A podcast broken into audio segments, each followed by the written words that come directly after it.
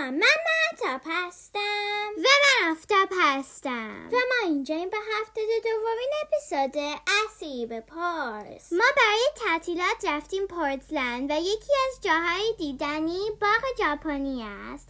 با همین خاطر ما میخوایم اسیب در مورد باغ ژاپنی بپرسیم.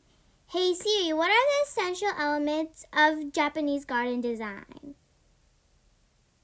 Here's an answer from wikipedia dot org. Three of the essential elements used to create the garden are stone, the bones of the landscape water, the life-giving force, and plants, the tapestry of the four seasons.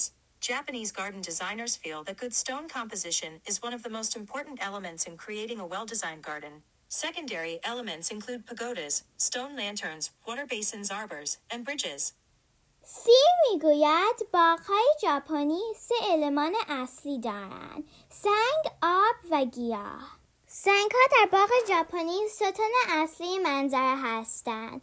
آب نشانه زندگی دادنه. درخت‌ها و گل‌های گوناگون یک باغ ژاپنی نماد چهار فصل هستند.